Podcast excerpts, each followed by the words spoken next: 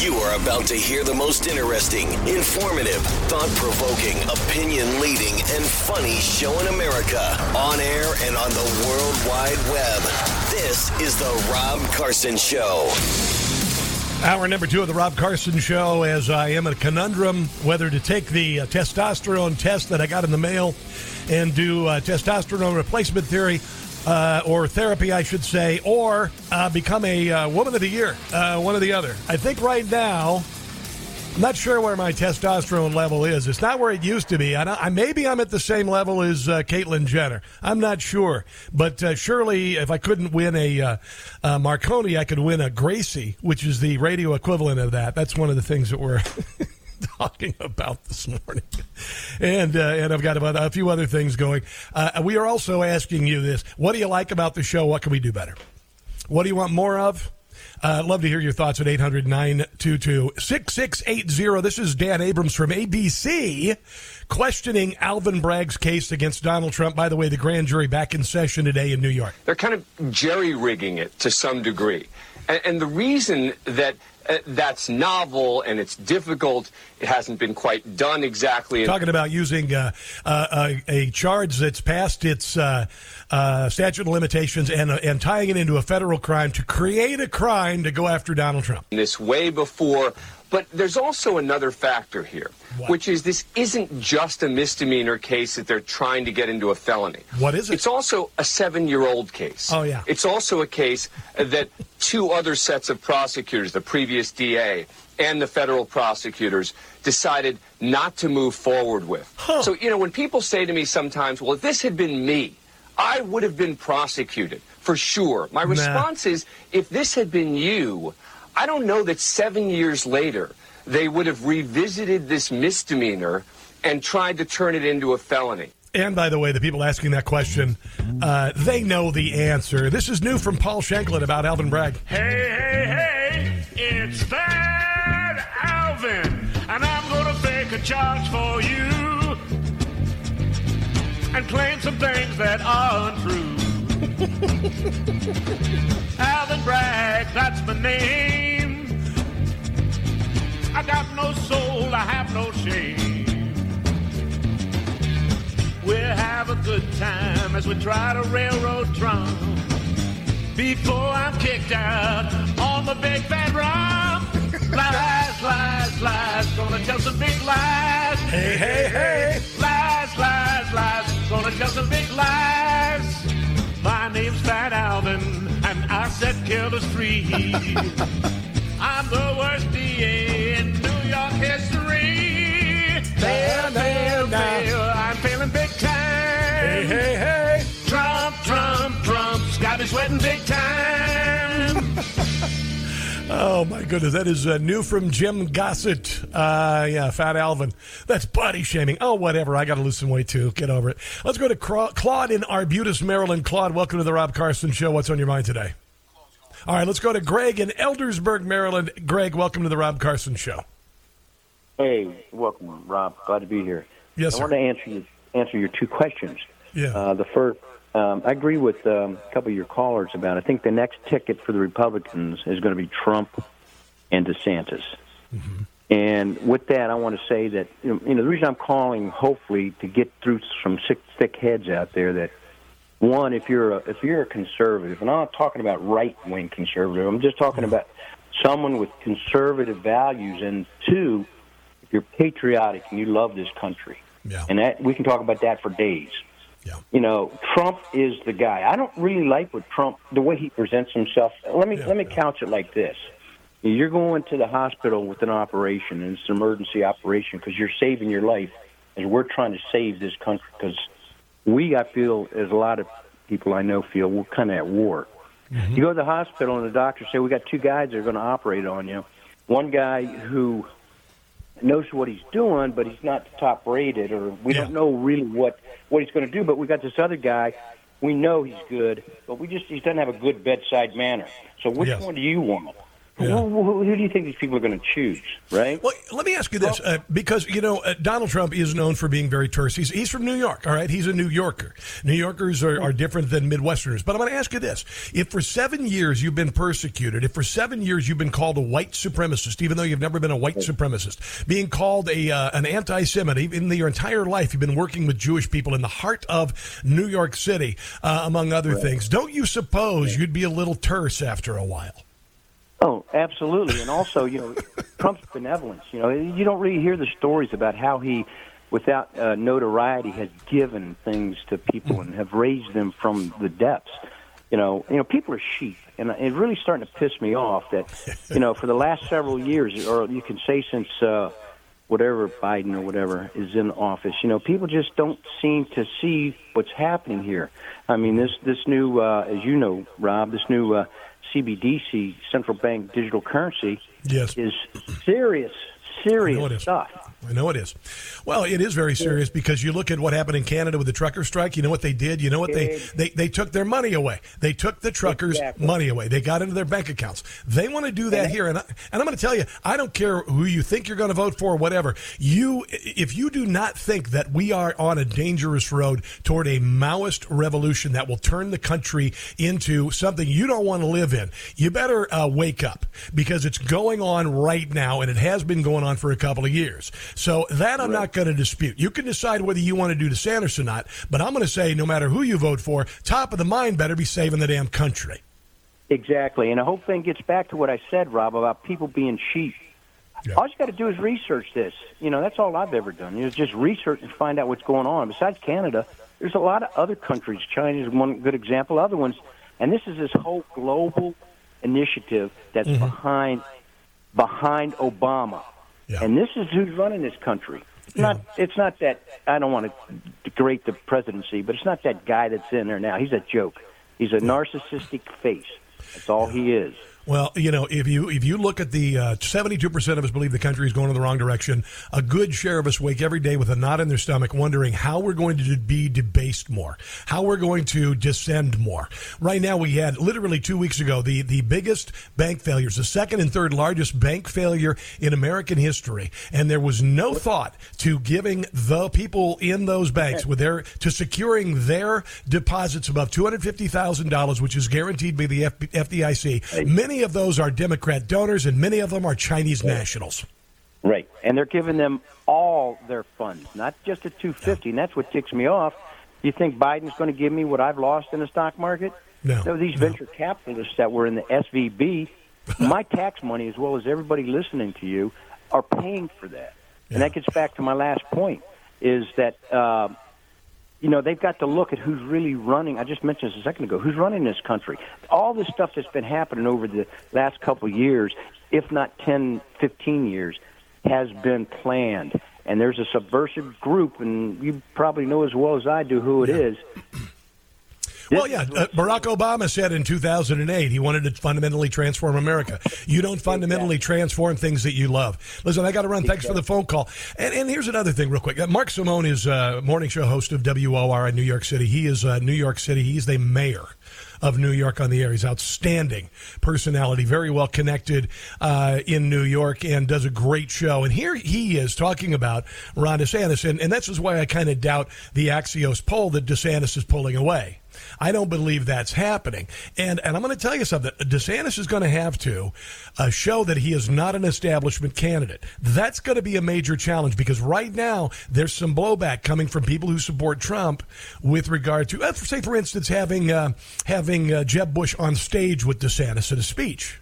Why would you do that unless you are uh, down with the Bush wing of the Republican Party, which is the Romney wing of the Republican Party, which is the McConnell wing of the Republican Party, and all of that. Here is uh, the very great uh, Mark Simone. He's not great as far as campaign skills. He may get there, but he doesn't have them mm-hmm. yet.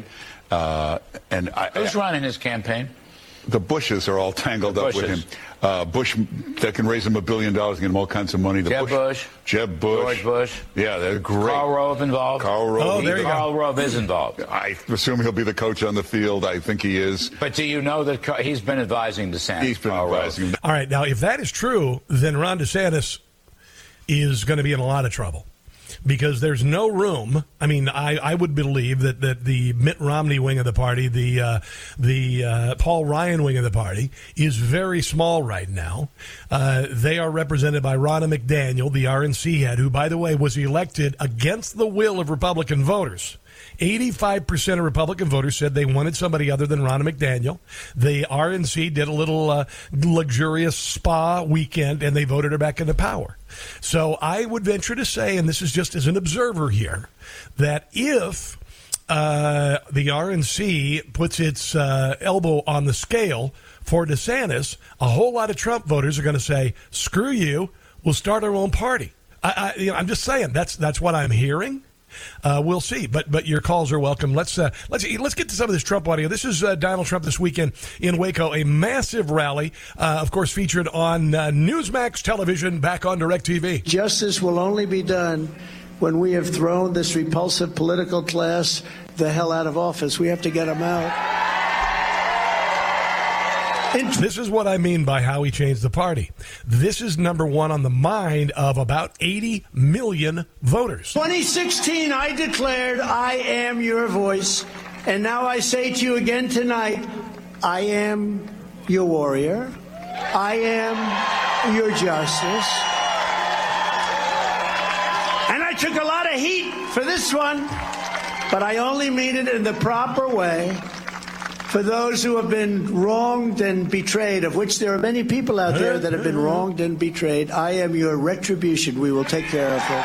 Yeah. yeah. We will take care of it. Now, I would venture to say that a lot of, uh, say, for instance, parents whose children are suffering from shrapnel of idiotic lockdowns and the COVID nonsense that the country went through, I would say that they want retribution and they want it in the form of finding out who directed all this BS and and they want those people to be held accountable for it. That's one of the many things that uh, that people want supposed retribution over. Here is uh, Donald Trump about uh, turning over all of the corruption in the uh, in the swamp. So what we have to do is swamp them this time. The one thing that that really does prevail, and I heard all of your different speakers talking about what to do. We used to like to hold out on Tuesday till Tuesday, and everybody goes in and votes, and then in some cases you go in and vote, and the machines are all broken.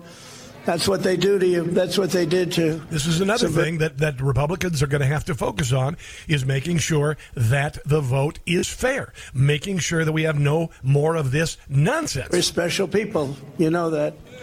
We had a state, a certain state, everybody was so proud. Republicans liked to vote on Tuesday. They went in and the machines, a lot of the machines were broken. Yeah. So they had to stand in line for 10 hours and more, and actually many of them never got to vote. Yeah. That's what they do. They always seem to find an answer. It's what they're good at. They're good at stealing, lying. They're good at keeping borders open. They're good at no voter ID. Why don't they want voter ID? Think of it. You know, 88% of the Democrats want voter ID, but not the leadership. There's only one reason you don't want voter ID because you want to cheat on elections. There you go. And you know what? One of the reasons why I say, uh, why do I think that COVID came from the Wuhan lab? Because I'm not stupid. Why do I think that the FBI was tried to throw the election in 2016 and 2020 they did? Because I'm not stupid. And the American people aren't stupid. On all of the things that I've just said, the American people either know that what's coming from the government is a lie or they suspect it and want it changed. Let's take a break and come back. This is The Rob Carson Show. What you do in your bedroom is your business. What you do to our country is ours. It's The Rob Carson Show.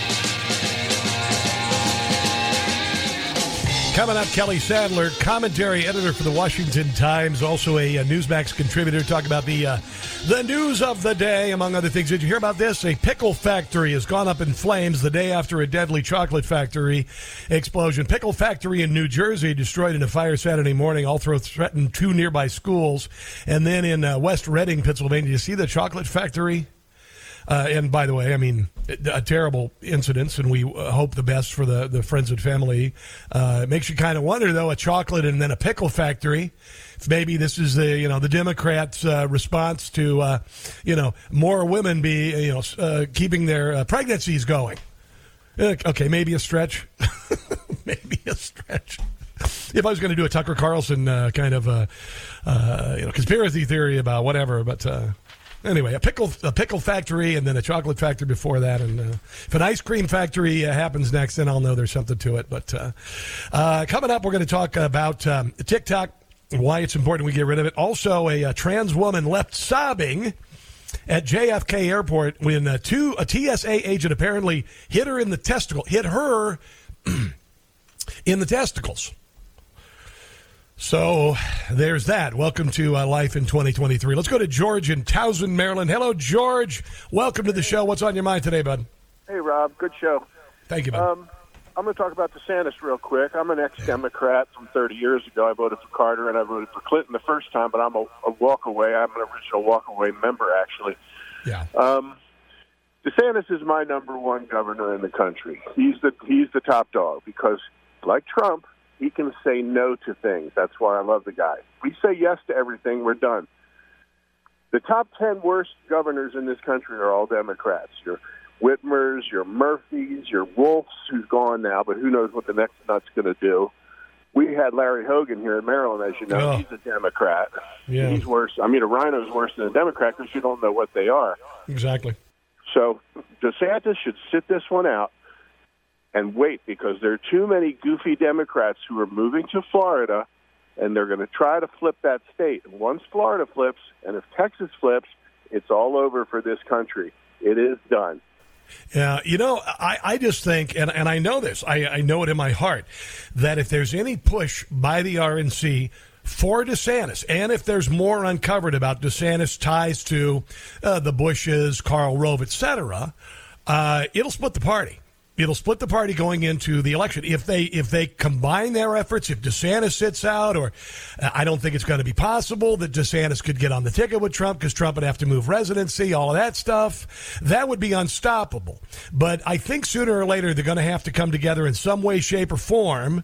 And to me, that best solution to bet, let Trump run, DeSantis sit out, throw his support behind Trump. I you know I don't know. I'm just throwing things out here because I one thing on top of the mind, if 72 percent people think the country's going in the wrong direction. I'm in that group. Yeah, then, then we've got to come together. I, I got to tell you, and let me ask you this: Do you think that Trump has more crossover appeal or DeSantis? Because Trump got more black voters than ever, more Hispanic voters than ever. Uh, DeSantis got more, you know, Hispanics in Florida. Who would have the more crossover appeal? I would I would say Trump, but as far as black voters go, unless you want to be a, a movie star or a criminal or a rapper, you should. If you want to do that, you should be voting for Democrats. If you want to be an American citizen and you care about your family and the future and your freedom, you better be voting Republican. Simple All as that. Thanks for the call, bro. Appreciate it. And I'm going to also mention that uh, if you're going to vote for uh, for Joe Biden, eh, look at the schools in Baltimore. Look at the schools in Chicago. Look at the schools in Illinois. Look at the schools in California. You want more of that? And apparently, by by uh, uh, being against the Parents' Bill of Rights, uh, Democrats are completely fine with getting money from unions, giving money to unions, and to hell with the kids. Let's go to Gene in Baltimore. Gene, you got a minute, man. Go right ahead. Yeah, this Alvin Bragg. I don't know how anybody can trust this guy with any type of any type of law that he's got to bring through. And um, the uh, that trans woman, uh, what did she go to a man, or she went from a man to a woman? Yeah, uh, it was a um, went from a man to a woman. Uh, is a woman with testicles. Yeah, I mean, what if they start the draft? Does she want to be a woman again, or a guy again, or whatever? who know knows, what I'm saying? man? Who who knows? Honestly, who knows? Uh, but don't be surprised if you are in every way, shape, or form attempting to be a woman. Your look, the surgery, the whole deal, and a TSA agent is doing a pat down, discovers uh, you have your twigs and berries, and is a little freaked out by it. I mean, I think we all remember how we felt during the crying game at the end of that movie. I think it wasn't homophobic. It was just wow, not what I expected, and so you can't blame the guy at the TSA. You got this uh, attractive woman, and you're doing the pat down or whatever, the scan, and you see that, and you get that reaction. Is it a big surprise? All right, we'll get to that and uh, and more on the way. Kelly Sadler, commentator effort for the Washington Times. Let's get her take on everything that is coming up. This is the Rob Carson Show.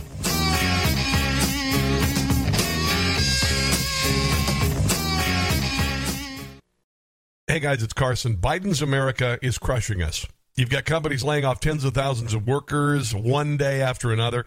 Americans working two jobs just to get by. Inflation pushing hard families to the brink. Hell, just look at the price of eggs. And the digital dollar could be coming down the pipeline to completely destroy our way of life. The truth is, you need a plan. You know it. I know it. And that's why I partnered with the great company Goldco, so you can diversify your savings and investments with gold and silver before things get worse. They are six time Inc. 500 winner, 2022 Company of the Year with thousands of five star reviews and have helped people like you and me place over $1 billion in gold and silver. They're offering up to $10,000 in free silver while supplies last, only if you call them today. Qualified callers will get a free Ronald Reagan half ounce silver coin, so don't wait. Call 855 735 3740. 855 735 3740. That's 855 735 3740. Sleepy Joe. Joe Biden's been asleep for years. This has to be a wake up call and shine a bright spotlight on anything like this behavior anywhere. It's the Rob Carson Show. And 2024 is the final battle. That's going to be the big one. If you put me back in the White House, their reign will be over, and America will be a free nation once again. That is uh, Donald Trump this weekend on uh, Newsmax in uh, Waco, Texas, uh, home of Chip and Joanna Gaines, by the way. For those of you who are saying, oh, Trump was there because of David Koresh and the Branch Davidians. No, no, Waco's just a great town. And if you think that Donald Trump is somehow, uh, you know, white supremacist because he had his rally there, uh, Chip and Joanna Gaines live there. Thought you should know. Yeah. Kelly Sadler uh, joins us on the Newsmax hotline. She is a commentary editor for the Washington Times, which I love. Also a Newsmax contributor. Good afternoon, Kelly. How are you today? Good afternoon, Rob. And I did not know that about Chip and Joanna Gaines. You didn't? Thanks wait, wait, wait. much for sharing. I'm going to tell you this, uh, Kelly. Do you watch HGTV at all? Well, I mean, I did for a while, and then I got off it. You know, you have you have hot things, and then they go to you know slower. And so Yeah. I do love Chip and Joanna Gaines, and I love the flips they do of all the houses. But I didn't know that that's where they actually live. Well, my, my wife makes me watch uh, HGTV every night ad nauseum. So I know everything about them and the Property Brothers, Kelly. And by the way, my wife's name is Kelly. I have a soft spot for Kellys. People who are Kellys are always really good people. There are no serial killers named Kelly. I just want to put that out there. not. Let's hope not. Let's I think it's not. great, unless you're hiding something from us. Would you like to disclose? Okay. Uh, let me ask you this: What do you think? I, I want to talk a little bit about the Trump rally this week and reaction to it, and then also uh, Axios has a poll of Iowa voters that said that they favor they favor Ron DeSantis. However. All the other polls are showing that Trump is pulling away because of the Alvin Bragg case. So start with the rally and then move into what what's going on with voters and uh, DeSantis and Trump. Go ahead. Well, first and foremost, what other politician in the United States of America can attract 15,000 people to Yep. attend a rally? Yep. Um, cars lined up for hours, people camping out, um, just wanting to show their support for the president and the witch hunt that is being pursued against him uh, by Alvin Bragg. And, you know, you talk about Ron DeSantis and you talk about his popularity, and yes, he's very popular among the base. He's done a great job in Florida, but do you think Ron DeSantis could go to Waco, Texas and get 15,000 people to show up for him in a rally? I don't think so. And this just this just speaks to uh, President Trump's political power within the party, and and and his gaining. He never really left the scene. So let's just say he's been on the scene since 2016, and he's been a fighter for the American public, and people see the injustice within the Justice Department. You know, Lady Liberty is supposed to be blind. However, she really goes after Trump and Trump supporters, whether you're a parent that wants to protest at a school board meeting and being labeled a domestic terrorist, whether you're somebody who attended the January 6th rally, didn't enter the Capitol, but now are being surveilled by the government for possible prosecution. Uh, it, the list goes on and on about the weaponization of our federal government against political foes. And Donald Trump is going to be there. He's going to stand up to it. And he's going to win. And you know why he's going to win? Because he's won before. He's he he's had a special counsel against him. What is the point? No crush collusion. What is the point of Ron? De- what is the point of Ron DeSantis running? I, I want to know what his the point of Ron DeSantis because uh, is anybody on in the Republican Party saying they don't like Trump's policies? The only thing that people in the Republican Party are saying is he says mean stuff. He says mean stuff, and the Democrat Party is creating crimes after seven years, still creating crimes to take him down. So, what is the point? Uh, other than possibly self aggrandizement of Ron DeSantis running against Donald Trump, who he wholeheartedly uh, endorsed. Donald Trump wholeheartedly endorsed Ron DeSantis, effectively making him the governor of Florida. What's the point? Well, Ron, electability, right? Because the base loves Trump, but the general populace, not so much. He also energizes the left to come out and vote against him. So Ron DeSantis is going to run a campaign on electability. I am Donald Trump light. I am not as abrasive, as offensive as him. I'm more disciplined than him, but I still will maintain his policies and see them through. So vote for me. The problem with that is Ron DeSantis is the governor of Florida, and has he done a great job for the state? Yes, but he is unproven in the national spotlight, and he also has no record of foreign policy whatsoever. So he has a, he, there's a big risk for him, and he has been wilting in the spotlight. I, I, I will say for the last two weeks, when the spotlight comes on Ron DeSantis, he doesn't know who he is, what he stands for. He wants to be everything to everybody, and he's inauthentic. Well, let me uh, let me ask you this uh, with regard to Ron DeSantis. Um, you know, I saw another story this morning I've been talking about, and a lot of uh, apparently I'm hearing a lot of things. DeSantis donors are saying you should sit this one out. Now, the reason I think I lean in that direction, I'm a Trump fan. And I think yeah. many Trump voters know in their hearts the FBI interfered in the 2016 election to try to throw it. Then they succeeded in 2020. And they're still, and the FBI still going after Trump. They raided Mar-a-Lago before the midterms. It's nonstop against Trump supporters. And I think people they want some of that uh, that retribution that Donald Trump talks about. They know that dismantling the deep state is a big thing. They know holding people accountable for the malfeasance and the nonsense of COVID. People need to be held accountable. And also, I'm going to mention this: there is a lot of talk that people are beginning to think that DeSantis is more of an establishment candidate. For instance, when he was on stage, I, I think when he got the the the uh, nomination. Uh, uh but but uh, Jeb Bush on stage with him. And if there is any hint, and if that grows, that Ron DeSantis is somehow connected to the Bushes, connected to uh, you know uh, the the Republican establishment, that's going to really ruin it for him. What do you think? I think authentic, authenticity matters right? Donald Trump is unabashedly Donald Trump each and every time he comes on the stage or addresses the American public. His opinions don't change, his narrative doesn't change. He is going to fight for you. What we've seen in the last two weeks with Ron DeSantis is his narrative changing, almost like he's poll testing it.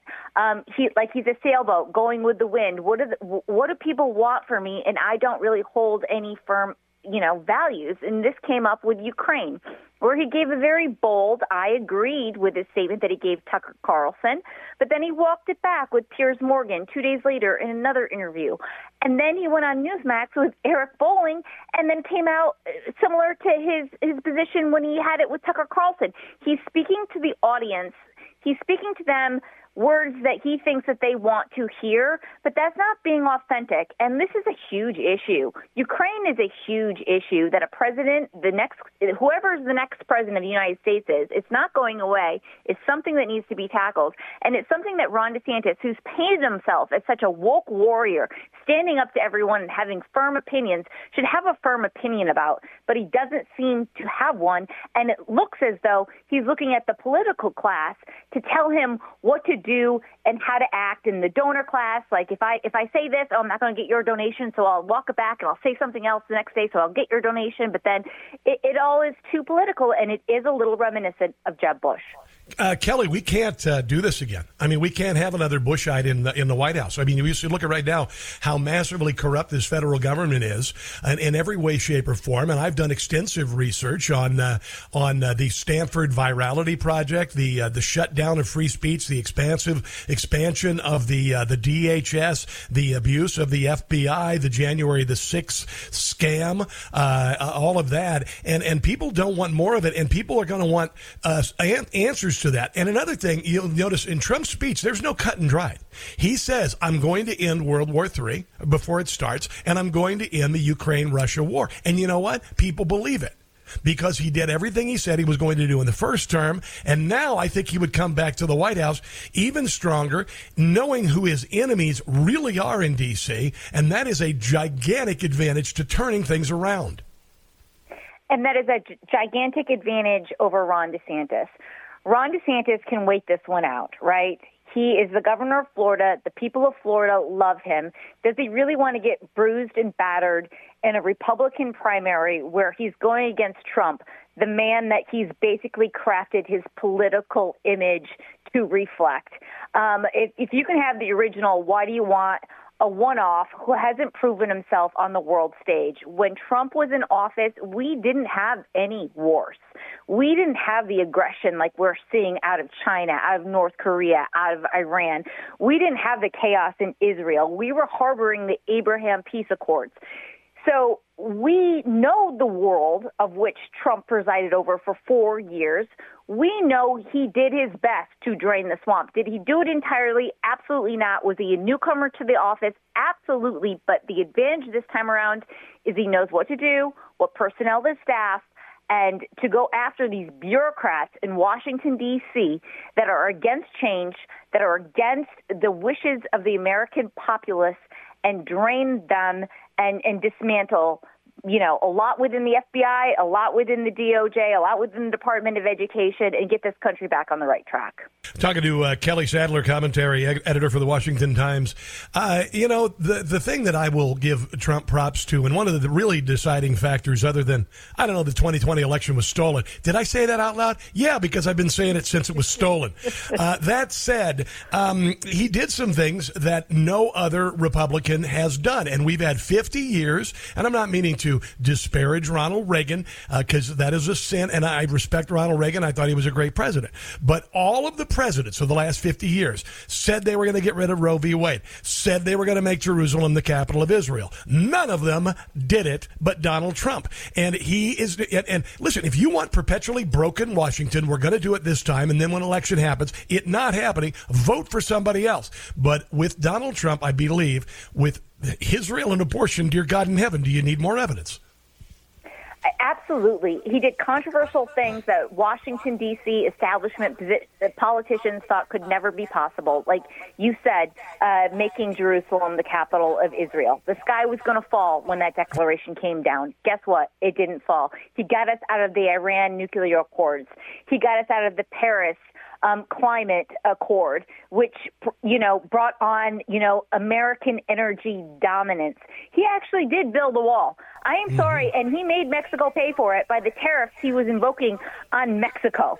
So I, you know he reestablished the the he really redefined the Republican Party, and I don't think the establishment folks within the Republican Party have recognized that yet.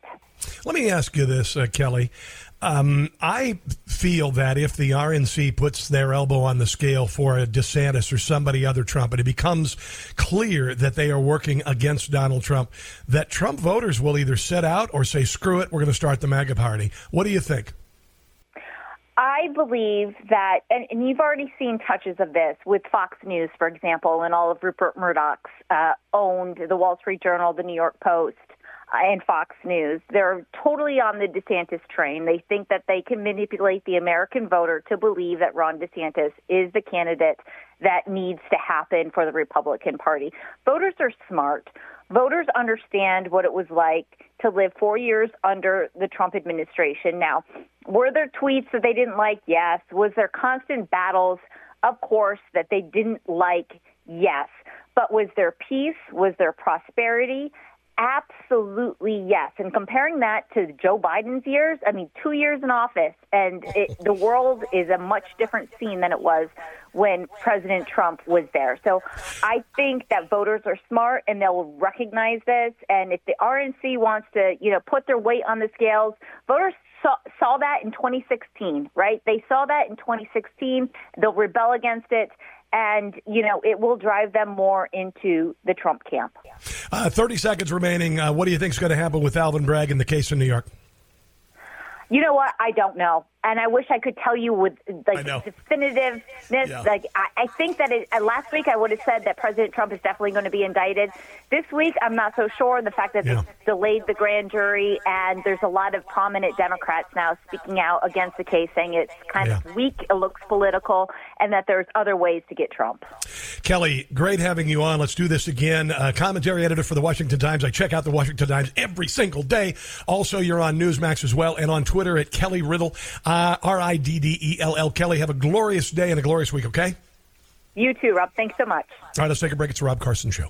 If the left tells you to quiet down, get louder. It's the Rob Carson Show. Coming up, uh, Bill Maher on uh, TikTok. And uh, yeah, if your kids are on TikTok, you might want to have a little talk with them, a talk with them about that. So that is uh, coming up. I, I got to get to this uh, this story of the TSA agent accidentally grabbing a trans woman's testicles. And uh, I think I'm going to have to do my uh, what is it? Gender? Yeah, gender confusion. Gender confusion. What is my gender today? Hey, hey. Gender confusion. So a, uh trans woman. elementary school students about gender identity. A trans woman was uh, left sobbing at JFK Airport after a TSA, quote, uh, hit her in the testicles. She used the B word for testicles, by the way. Uh, apparently, she was humiliated in front of everyone in a series of posts that have since been deleted, by the way. Uh, she posted them and they were shared on the Daily Mail, not pictures of her, testicle, her testicles. So anyway, this uh, this transgendered individual uh, says that the uh, airport official punched me in the genitalia, in the genitalia. Genitalias could be both. I have no idea. Uh, yelled at me for having a penis, sure, and humiliated me in front of everyone as I told her to stop. And then she uh, captioned a photo of her crying in the airport bathroom, uh, in the women's room, actually. And uh, the woman said that a TSA agent followed me into the women's bathroom, began talking to me uh, to a coworker while I sobbed in the stall. Uh, you know, I think we need a double bump on this one here. I know all there is to know about the crying. You know, you got to think about this. You got somebody coming into the airport, identifying as a uh, you know a, a woman, looking like a woman, and you go through the scanner where you hold up the air, your your arms in the air, so you're uh, you know exposing yourself naked to the TSA agent. Isn't that nice? Isn't that great? Yeah, every time we go, you got to hold your arms in the air so they can look at your junk. Yeah, really nice. This is where we are in America today. But anyway, uh, you gotta you can't blame the woman for seeing a woman and going okay, and then seeing the butter butter, the the twigs and berries, and doing the crying game kind of reaction, like you know I don't hate you or anything, but geez, uh, you kind of took me by surprise. Had no idea you were packing, if you know what I mean. Uh, and by the way, this this person, uh, it appears that it looks like uh, uh, is uh, dying to get attention, kind of like Dylan Mulvaney, just kind of d- driven by that. Uh, she doesn't want the TSA agent to be uh, fired. She said in a separate post, but wanted her educated and the entirety of the TSA abolished altogether. So all she wants, the, all she wants to do is dance. Uh, she does not want the TSA agent to be fired, but she does want the TSA abolished. So I don't want the one TSA agent fired. I want them all fired.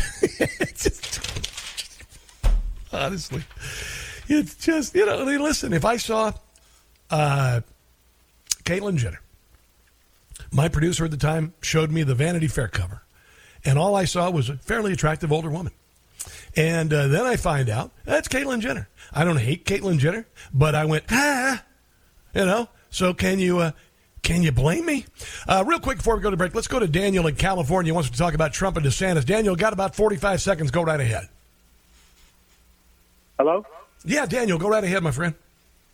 um, I wanted to give you feedback on your show. Um, Yes. I was a longtime Rush Limbaugh listener, and uh, I found you on Newsmax, and I have to tell you, uh, it's a pleasure talking to you, and that uh, I do truly uh, enjoy your show. One thing that we missed so much about Rush was he would always put a little bit of humor into it, and it's great to, to you know be able to laugh a little bit with Yeah. everything that's going on. All right, real And quick on Trump and DeSantis. Uh, well, we're talking about your show Oh yes, yes, yes, yes. and uh, how good how good your um, how, how nice it is to have a little bit of a laugh, you know, in between, you know, to find the humor in. Uh, Well, Daniel, Daniel, I appreciate it. We have a hard break, and I apologize for that. Thanks for the feedback, and feel free to call anytime. This is the Rob Carson Show. One of the ongoing uh, questions I asked today is, you know, we've been on the air for about a year and four months, wildly popular uh, show, and we've been asking, what do you like about the show? What do you want more of? What do you want less of? Generally, on the negative side, people say I uh, I occasionally talk too fast. I know, I get it, I get it, I, and I can ask you to listen uh, faster, but uh, I, I get that, I, I understand. And then occasionally, you know, uh, I might cut a caller off. Uh, and generally, that's uh, only up to. Uh, there are two ways that I cut callers off. One of them is uh, if it's coming up to a hard break, and the other one is if they're spewing absolute nonsense and become combative. And then nobody wants to hear that. So I'll just say, okay, you know, call later, bye bye bye. So we, we try to do those things. But if you if you want to uh, chime in, please, 800-922-6680. Uh, I like to say that we follow in Rush Limbaugh's steps, but we'll never fill his shoes. And it's just the way it is. So uh, your, your feedback is welcome. We do have an email, by the way. Uh, it is carson at newsmax.com. Carson at newsmax.com. So I try to get this. A couple of things here. Um, U.S. economy expected to fall in recession uh, later this year. 58% of economists said the economy is going to be in a recession uh, very soon. 20 said, 24% said they expect the recession to begin in the third quarter of this year.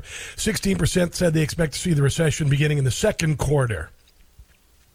Um, you know what? I think we're already in one. Just to be honest, I'm just going to say we. I, I believe we're already in one. Uh, and and honestly, even if we were in a recession, the federal government would never acknowledge it, like they did last year. We had two quarters of negative economic growth, and that is the definition of a recession. And the news media, uh, and of course the Democrat Party and the deep state said, no, no, no, no, uh, we changed the rules. So uh, I think we're already in it. Eh, take it for what it's worth. Also, this note: uh, apparently, Elon Musk has put out a notice at a two thirty in the morning message. They said basically, uh, "Get your butt to work." That's what he says. The order was contained in a memo in uh, Twitter staff issued at 2:30 a.m. Uh, and it basically said that uh, uh, you got to come in. Uh, working in the office is not optional. And he noted that the San Francisco building was nearly half empty yesterday. So there's a lot of this going on around the country. Uh, uh, still, a lot of federal workers not uh, not uh, in the office. And as far as I'm concerned, if you have an office, you need to be in the office. All right. And and from somebody who works at home, and I do work at home. I built this glorious studio uh, by myself, by the way, except for hanging the lights, and uh, and I miss uh, interacting with people, and I, I like going to the office. If you could do a hybrid, like home a couple days and then go to the office, because I like people. I like to go to the office, and I also don't think you could, you're able to get the same amount of work, the same kind of connection with other workers in a Zoom call. That's just the way it is. Being there in person, I think, is important. And if your boss says you need to come to work, uh, you come to work, or they fire you. That's it. Oh, and by the way, even uh, even Apple is using uh, tracking employee attendance via badge cards, and they're going to give employees escalating warnings warnings if they don't come in uh, at least three times a week. So apparently the uh, the butt is off that rose. Uh, you know, and, and I but this is funny. So I work at home. Generally, I'll come in, I'll do my talk, and about every other break, I'll get up and go out just to you know walk around because I don't like sitting for four hours or three hours on top of the six hours before the show that I do show prep, and I'll you know let the dogs out, uh, do things like that, and uh, and then you know deal with some of the stuff that I have to deal with at home, like we we got a dog that apparently is uh, probably in her last legs. We've had to deal with that this weekend, wondering if we're going to have to take her in. And uh, so you know, you got you got that you got that going. And then my daughter, just off the off the topic, we got she's got hamsters, right? She's got two hamsters, and she brings home this hamster from school named Rye, who I never thought I could love a rodent, but I really love this. But the other hamster had a, a, a an abscess that burst this morning, and now my daughter wants me to take a stupid rodent to the vet and spend money on a vet for a hamster. What? Really? So anyway, there are some benefits, by the way, to uh, working in the office and not being at home all the time. Before we get into the TikTok, TikTok stuff, let's talk to you, uh, Rick in Lutherville, Maryland. Hello, Rick. Welcome to the Rob Carson Show. What's on your mind today? Hello, Rick. How are you, my friend? Is Rick there? Is Rick there? Okay. Hi, Rick. How are you doing, buddy? Go ahead. All right, so um, I'm going to tell you what I don't like about the show. Okay. Okay, go ahead. Yes, yes, yes. Um, I don't like the parodies. Not, I don't have anything against the guy that writes them. I just don't like them. And and when Rush had them, I didn't like them on this show. Well, I wrote I wrote most of those, so I guess there's no satisfying that complaint. But go ahead. Well, another thing, and this is from day one when you mentioned that you wrote humor for, for Rush. It's like I'm listening to you, and it's like you. And please uh, don't hang up on me, but it's like you're trying to ride his coattails, and it's like, nah, that ain't. let me ask you. Let me uh, let me ask you this, Rick. If uh, if you came to the radio to do a talk show and you had a, uh deep uh, history with the most powerful and popular talk show host in America, don't you suppose you'd mention that during your show? I might mention it maybe the first one or two days that the show was new on the air, but when you keep on mentioning it, it's like I think you're just trying to ride his coattails, and no disrespect to you or him. And you know, I I say this to you respectfully because, of course, of course, I do listen every day. Um, but here's the thing: when it comes to humor, uh, when you have Barbara on, I love Barbara, and uh, the one phone call you had with her uh, will remain in my memory forever. When she said members of her own family call her a white supremacist. I thought that humor was over the top. I know. I get it. I get it. Well, Rick, I, I do appreciate your uh, your comments, and, and I do, and I and I'm I'm not here to shoot you down. Some people are going to agree. Some people are going to disagree. I uh, I always have made a point with humor. I'm going to continue doing that. Some people will love the satire. Some people will not. I don't think you don't understand humor. It's just not your brand of humor. Uh, as far Well, as look, look, Rob, here's the thing. I, I'm saying all this respectfully to you. I'm going to certainly I'm going to continue to listen. Yeah. And if uh, there's ever anything you say that I really disagree with you, I'm going to tell your uh, call screener. Yeah. Put me directly through to Rob. I need to talk to him. Well, Rick, Rick, hey man, I, and I appreciate it. One of the reasons why I bring up my connection to the Rush Limbaugh program is because I think it's important. Uh, I think corporate radio tried to erase the memory of Rush Limbaugh as soon as he died. Uh, and that really was upsetting to me because I worked with Kit Carson and Johnny Donovan for a very long time. And a lot of people were just kind of left hanging. Uh, like, you know, the, if you listen to a show for 30 years, and there are some people who listen to a show 30 years, millennials who've listened to it for 10, Gen X who's listened to it for 20 years, every single day, and all of a sudden it's gone and we're supposed to forget it. So I have uh, brought up brought up my connection to the show because I think it means a lot to his fans to know at least some of that humor and there's some connection uh, still in talk radio. That's why I bring it up, Rick. Okay, Rob. Point well taken. You have a All good right. day. Hey, brother, thanks for the phone call. I do appreciate it. Let's talk about TikTok, TikTok, TikTok, TikTok, TikTok. So, uh, AOC, this is kind of funny. AOC decided to uh, open a TikTok account after we found out last week during a hearing featuring the uh, CEO of TikTok that it's actually a tool of the Chinese Communist Party. So, what does AOC do? She defends it. Here's a little bit of AOC. Hey everyone, this is Rep AOC, Alexandria Ocasio Cortez, and this is my first TikTok. Now, this is not only my first TikTok, but it is a TikTok about TikTok. Now, this week, the CEO of TikTok came and testified before Congress as there is. You know, I'm not going to play any more of her comments. I'm just going to say she came out in favor of TikTok because if I subjected her voice, you're going to lose IQ points. All right, you're, and if you're a Democrat, you can't afford to. But I thought it was kind of interesting after uh, we covered extensively the CEO of TikTok, talking about that is it's used uh, the CCP can actually alter content, and by the way, mine all of the data on your phone. And by the way, the federal government literally is saying, uh, well, no government employees can have TikTok. So I would say that it's fairly clear that uh, TikTok is a is spyware from the Chinese Communist Party. Can we agree on that? So of course AOC comes out and defends communist China, which is ridiculous. I was watching Bill Maher, and I thought this was kind of interesting. Uh, Saturday night, I was on uh, before the Trump rally on Newsmax, and I said there are some things that can bring us together in this country, even though we're liberal, even though we're conservative, in, even though we're Democrat, even though we're Republican. Some things can bring us together, like common sense like the direction of the country. 72% of us feel the country's headed in the wrong direction.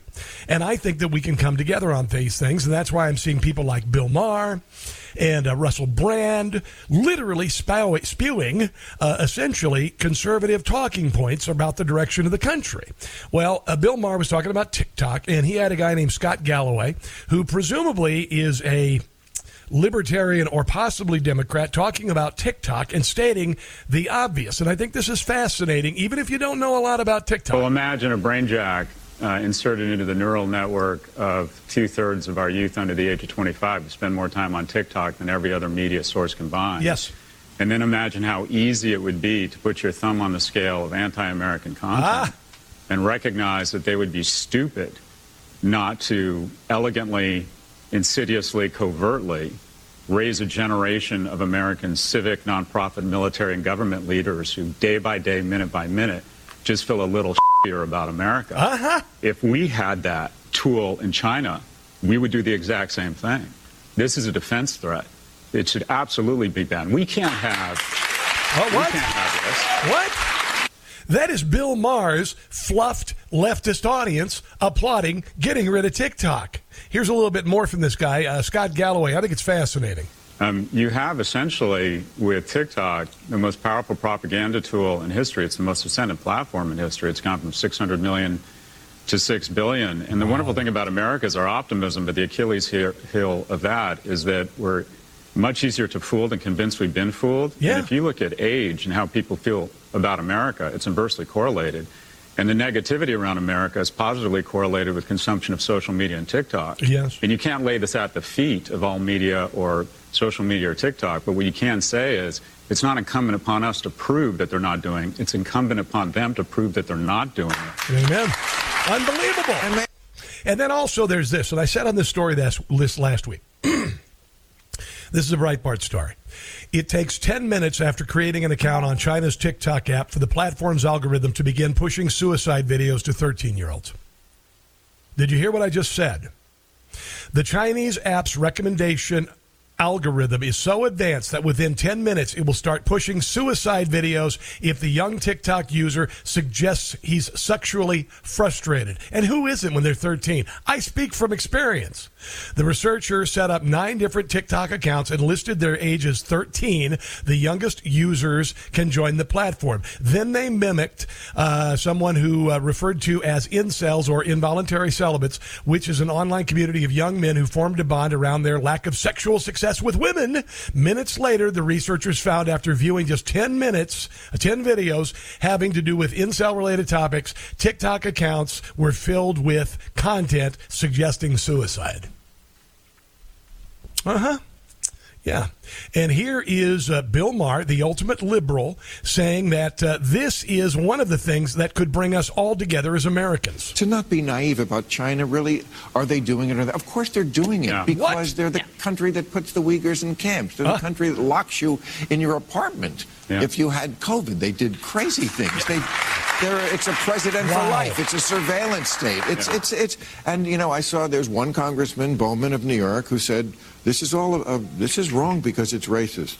This, this crazy card that they play some people that you can't crit- China, the new Islam. You can't criticize any human rights violations because it makes you racist. Right. Yeah. The conversation is so eight months ago when I said it should be banned on this show, I was called a jingoist and a racist. Yeah. It's totally The conversation conversation's pivoted 180. When you get called a racist, it means the other side is losing the argument. C-SPAN yesterday was this alien network where Democrats and Republicans were agreeing. There's more unity. There's more unity in Congress now around this. Yes. People are more threatened by TikTok than Russian troops pouring over the border in Ukraine. I've never seen this kind of unity. By the way, Absolutely. These are the things that can bring us together. That's why 2023, we need to pivot away from nonsense and back to common sense. You see? Let's take a break and come back. This is The Rob Carson Show. We all know America is headed in the wrong direction. It's time to grab the wheel. It's the Rob Carson Show.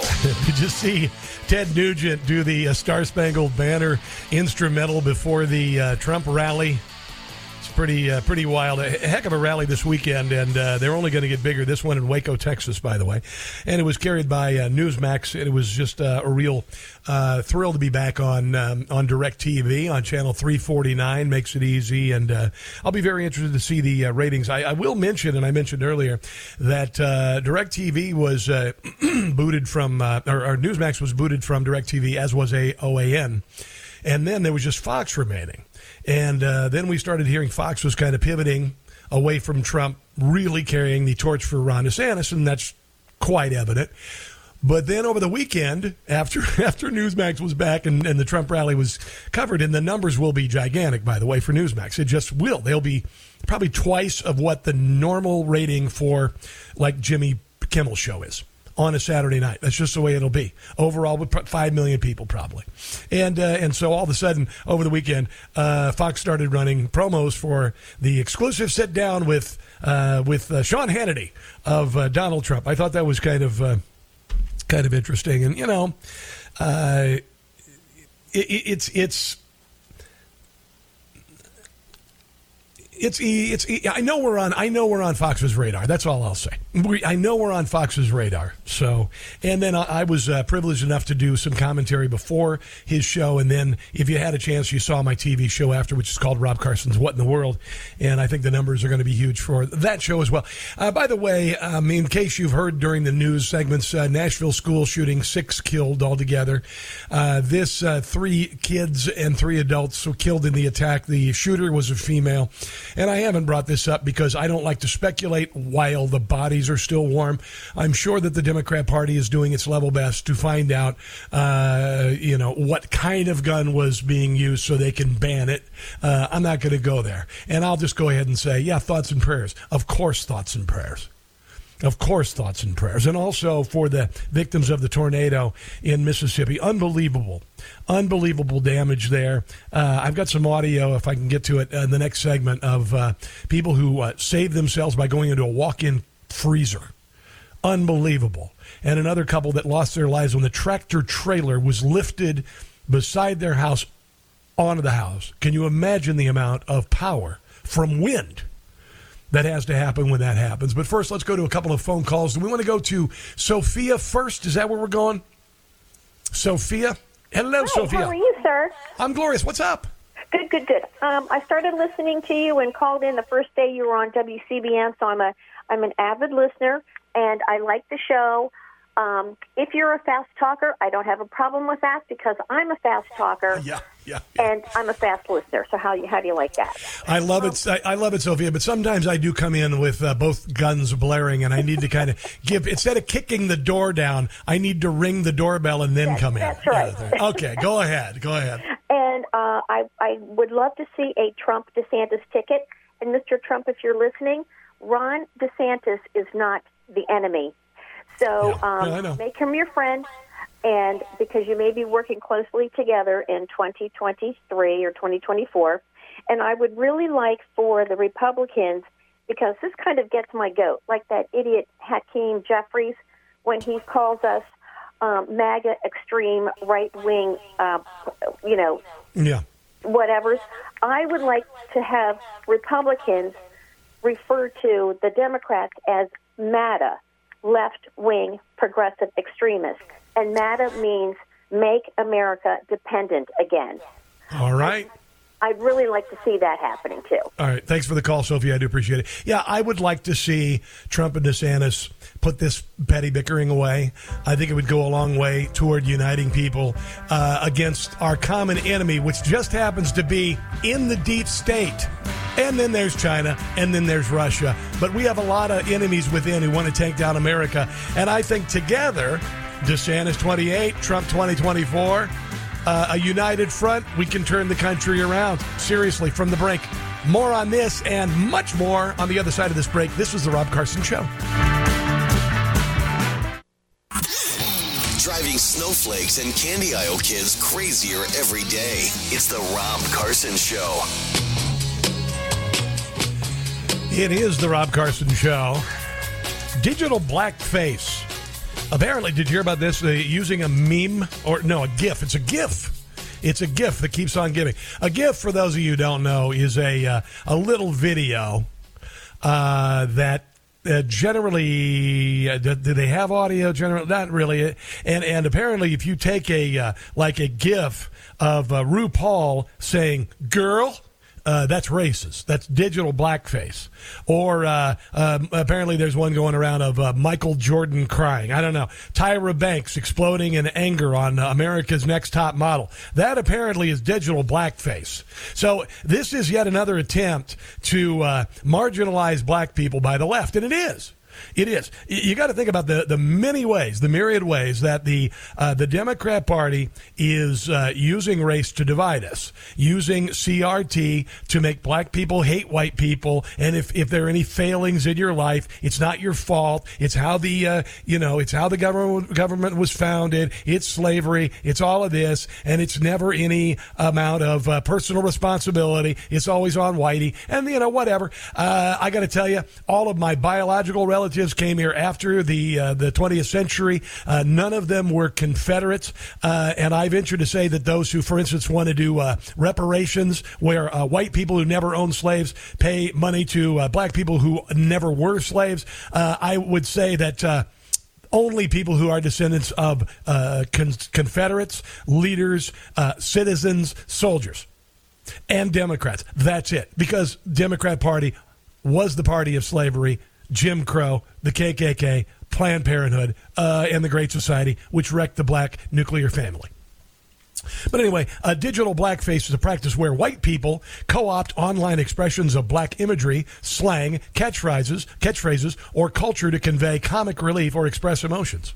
These expressions, which one commentator calls racialized reactions, are mainstays in Twitter feeds, TikTok videos, and Instagram reels, and are among the most popular internet memes. Did you ever think that maybe people do it because they admire the people in them and they think they're funny? How about that? How about that? Digital blackface involves white people play acting at being black, says Lauren Michael Jackson.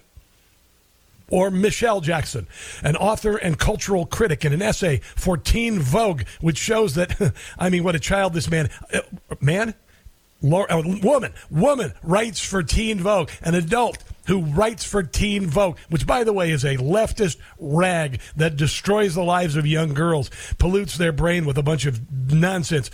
Uh, anyway, this person says the internet thrives on white people laughing at exaggerated displays of blackness, reflecting a tendency among some to see black people as walking hyperbole. No, actually, uh, you, people just use the memes because it's kind of funny, and sometimes they're funny. And there are a lot of white people. There are a lot of white people uh, uh, gifts that people use. This is all nonsense, and, and consequently, they're being shredded, shredded on social media. Uh, there's uh, uh, on on Twitter. It says here, "Hey, how about shut the bleep up? How about that?" Um, and then, uh, then uh, by the way, within eight hours of that tweet about uh, uh, digital blackface, they had 10.6 million views, 5,300 likes, and tens of thousands of sarcastic responses. So maybe we're beyond this this idiocy. What what is honestly on campuses? They're doing separate dorms. They're doing separate graduations. They're doing uh, uh, uh, separate classes. Uh, and I can go on and on and on. And all that the left does when they do that further marginalize people of color. Uh, I don't think it helps anybody to uh, have this mindset that everybody's out to get me, everybody hates me, I have no chance of succeeding. And there's a woman actually in Minnesota who uh, testified. Uh, she is a uh, black mother. And uh, she went to speak about uh, CRT and this nonsense in schools. And here's what she had to say, which will pretty much kind of match what I say about CRT and the division of, of our children with regard to race. This bill requires that schools teach ethnic studies starting in kindergarten, and I am against this.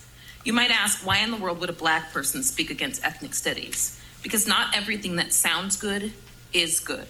The definition of ethnic studies, right there in the statute, says that there's a connection between a person's race and their stratification. The bill tells kids of color that they are stuck in a caste system based on their race. It also tells kids, and I quote, that institutions chronically favor white people and disadvantage people of color. I'm sick of everyone denying the enormous progress we've made in this country. Now, this is what I have said. Whenever you say that the United States is institutionally racist and you have no chance of succeeding, you are insulting the memory of the greatest people of color to ever walk on the planet. And I'm talking about scientists. I'm talking about jurists. We had a black president. Did you forget about that for eight years? Elected twice, by the way. Yeah, we must be a horribly racist country. You forget people like Ella Fitzgerald, and you forget people like James Brown, and you forget uh, people like uh, uh, historical uh, figures, uh, scientists, and whatnot. It- it's an insult to all of the greatness. And by the way, those people are celebrated by all of us. All of us. I mean, where is the um, uh, Wilma Rudolph of Nigeria? Where is the Martin Luther King Jr. of uh, of Ukraine? Ha ha! How about that? Has anybody seen a black Ukrainian? Just thought I'd ask. I don't think I've seen any black Ukrainians. Anybody? Anybody in the footage you've seen? Anybody seen a single black Ukrainian? No. There's reasons for that. You have to look at the politics of the guys in charge to figure that one out. Here's a little bit more from this uh, mother. Her name is Kofi Muntka or Monska. acting like it's 1930. We used to have a race based system. We got rid of it, and now you're all trying to bring it back. This curriculum will not help kids of color succeed. All it does is remove any reason to try. And I repeat that it removes any reason to try. Yeah, and you look at all of the other ways that uh, young kids of color are being uh, harmed. Uh, particularly inner city. I've been talking about this forever. The national murder rate, black on black violence, 13 times the national average. In places like Baltimore, uh, downtown Baltimore, kids go down. Uh, black kids, they go down and they they stop cars at intersections and squeegee their windshields for uh, for some sort of a tip. And it's it's one driver was actually shot uh, because of that a few months back. But what kind of future is that? When, when literally you have the same thing that happens when you cross the border into Tijuana, you got kids selling chiclets. That's the fate of our kids in America's inner cities if you're a kid of color. And if you don't go that direction, then you're go, you're going to become a gang member. If you don't go that direction, you're going to have children uh, out of wedlock. You don't go that direction, you're going to drop out of school. I mean, whatever. You you got literally 23 high schools in Baltimore. No kids proficient in math or reading uh, enough of all these distractions, enough of this nonsense about CRT. Let's focus on the cultural and societal issues that are affecting these people, and then let's work with uh, and actually put some people in charge who will do something about it, rather than just promise every election they're going to do something about it, while another another generation of kids goes to hell in a handbasket. How about that? How about that? Just, I get so fed up with this. And then you've got the New York Teachers Union hosting a seminar on the harmful effects of whiteness. What does that mean? Sunburn? I mean, honestly, uh, maybe the uh, possible skin cancer later in life, freckling. Uh, Really, what what's the the harmful effects of whiteness? Well, a racist seminar from the United Federation of Teachers is entitled "Holding the Weight of Whiteness" and will take place virtually March 27th. The course is about cultural humanity and inclusion. It will allow us to discuss how whiteness relates to privilege and identity, and how both become normalized and invisible. And no, they're all made up. They've all been made up. All of this nonsense and division has all been made up. It's a made up crisis. Is there raci- racism in the country? Oh, hell yeah. On both sides of the equation. There's black people who hate white people. There's black people that hate uh, Jewish people. There are black people that hate Asian people. There are white people who hate Jewish people. And, race, and you know what? You're never going to get that out of people. But as far as we are more racist than ever, are you out of your nut when you consider that the greatest, most historical people of color in the world in history come nearly exclusively from the United States? When you look at the, the names that everyone knows and their impact on society, you can look, yes, of course, uh, other people of color around the world have become famous and influential. But I would venture to say that the United States kind of leads the pack, right? Right? Let's go to uh, Raul in Davenport, California. Raul, how are you, my friend? Hey, Rob. Uh, listen, their their version of uh, inclusiveness should be re- redefined as exclusiveness. There's nothing nothing inclusive about it. No. Um, as far as Donald Trump and DeSantis, I'm going to play the odds on this, and I'm gambling that the American people are tired of 80 year old white men. I think they're looking for a new Robert or uh, John F. Kennedy. They're looking for a fresh, new, young face that can draw with them crossover votes. I think DeSantis probably has more capacity for pulling people on the fringe that are undecided into a conservative uh, perspective. I don't think Donald Trump won either election the popular vote. I'm pretty sure, as I recall, he did not win the popular vote either time. So, as a gambler, I'm going to go with my hunch on this that uh, he can't win it a third time if he couldn't win it two times in a row. Now, that's not to say I don't respect and like him, but liking him is not enough. I know you like him, and that doesn't matter to the American people. It's what Well- the American people want.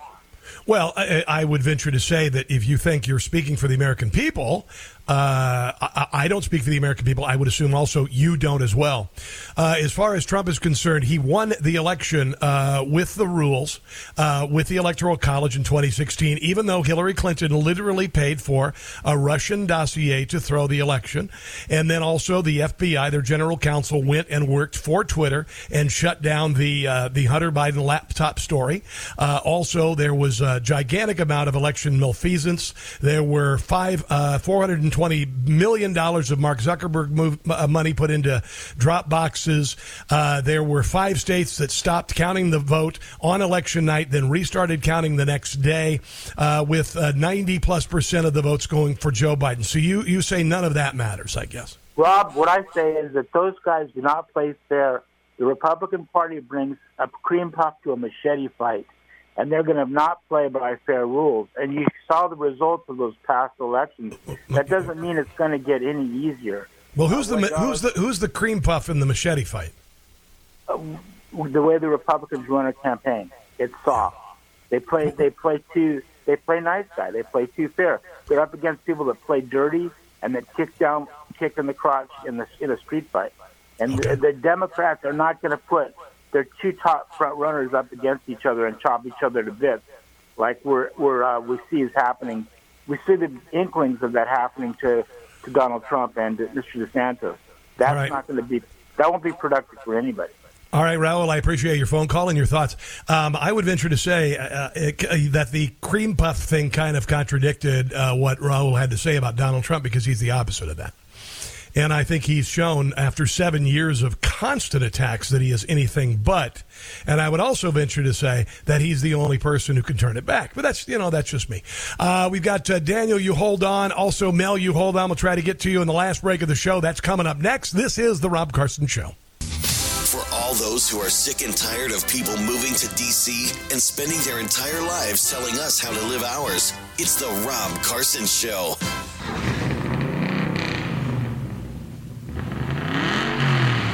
Come on.